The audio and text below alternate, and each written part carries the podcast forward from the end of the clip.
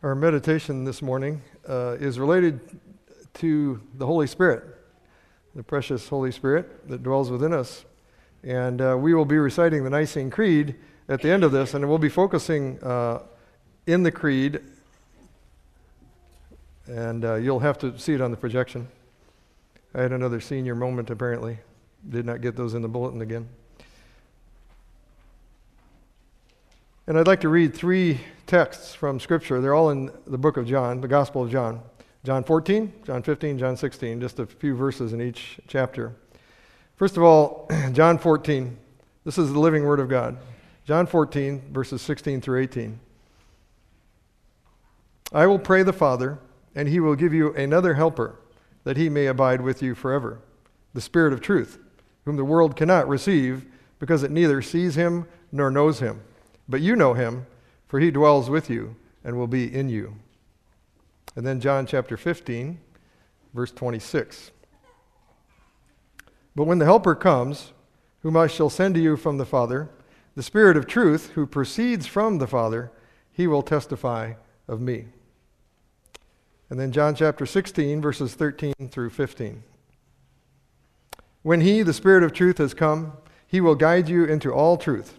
For he will not speak on his own authority, but whatever he hears, he will speak, and he will tell you things to come. He will glorify me, for he will take what is mine and declare it to you. All things that the Father has are mine. Therefore, I said that he will take of mine and declare it to you.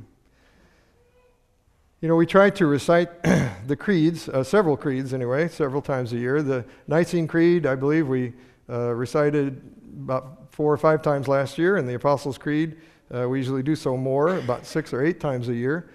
And it's important that we understand uh, the basics of these creeds. These creeds are very important for us to know. We are a confessional church, we are a creedal church, and uh, so we should be thankful also for uh, the men of the early ecumenical councils, the men of God that, that the Lord used to clarify the basics of what we believe. This is what Orthodox Christians believe.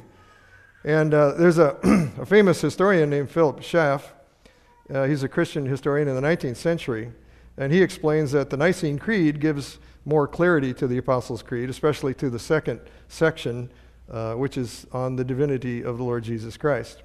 And one book that I reviewed again this week, uh, and I've referred to, uh, we've often referred to, I believe, is a book by uh, Dr. Rushdoony.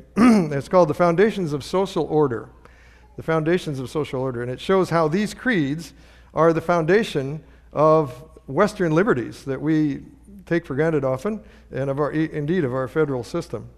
Uh, but today I'd like to focus uh, briefly on the third person of the Trinity by looking at the third paragraph of the Nicene Creed, just a little bit. And that says, And I believe in the Holy Spirit, the Lord and giver of life, who proceeds from the Father and the Son who with the Father and the Son together is worshiped and glorified, who spoke by the prophets. Now, that part, and from the Son, or from the Son, uh, Phil has mentioned a number of times. Uh, the Greek word for that is filioque, filioque, and uh, it literally means uh, and the Son. That was added in. Uh, it, it's not in the Eastern Orthodox or the Russian Orthodox or Greek, Greek Orthodox churches. That part of that phrase is not there. There's a schism uh, between the Eastern and the Western Church in the year 1054, and it's still basically the same. We add uh, and from the Son. So the Holy Spirit proceeds from the Father and the Son. And uh, I'd like to just emphasize that the Trinity, again, is one God in three persons, and there's no subordination uh, of one person to another in substance or in power or in being uh, but only really in their, in their role. The Holy Spirit is worshiped and glorified, as is the Father and the Son. And the Spirit also breathed out the word of God through the prophets, and that's why it says he spoke by or he spoke through the prophets. and I'd like to summarize just a few names or a few words uh, related to our precious Spirit. First of all, he's our comforter and our counselor, he's our advocate, and he's our helper. Uh, he is the one who convicts us of sin. Uh, he is the deposit uh, or the guarantee of our inheritance. And he is the seal of the promise of God and of our salvation and of our assurance of that. He's our guide into the truth of the word. and He guides us in understanding it. He intercedes for us and He helps us to pray. He dwells in us. He is called the Spirit of truth, and He reveals the truth to us. He's our teacher. Uh, he is called the witness. He bears witness with our spirit that we are sons of God. He is the spirit of adoption. He is the giver of gifts, and He develops in us the fruit of the Spirit, and He is called the Spirit of grace. He is the Spirit of life. So it's also important, you all know, that when we baptize, uh, we do so in the name of the Father, and the Son, and the Holy Spirit.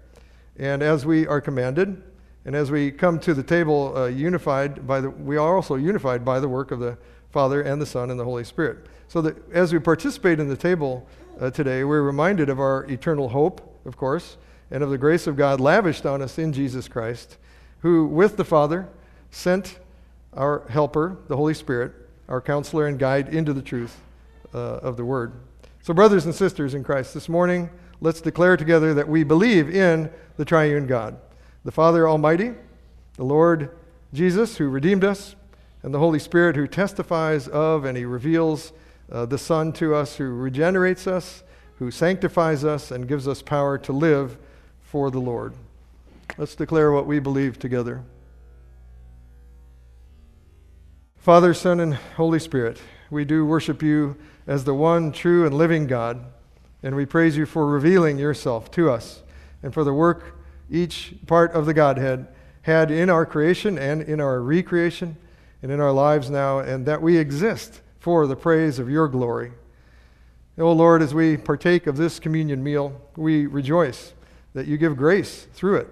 You nourish us spiritually, and that we see in it uh, the distinct work of the Father, the Son, and the Holy Spirit in our salvation.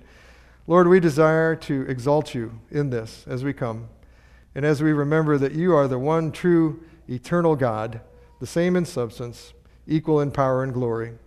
Lord, fill us with your Spirit as we receive these signs of your covenant of grace with us. And we do pray in the name of Jesus Christ, our King and our Lord. Amen.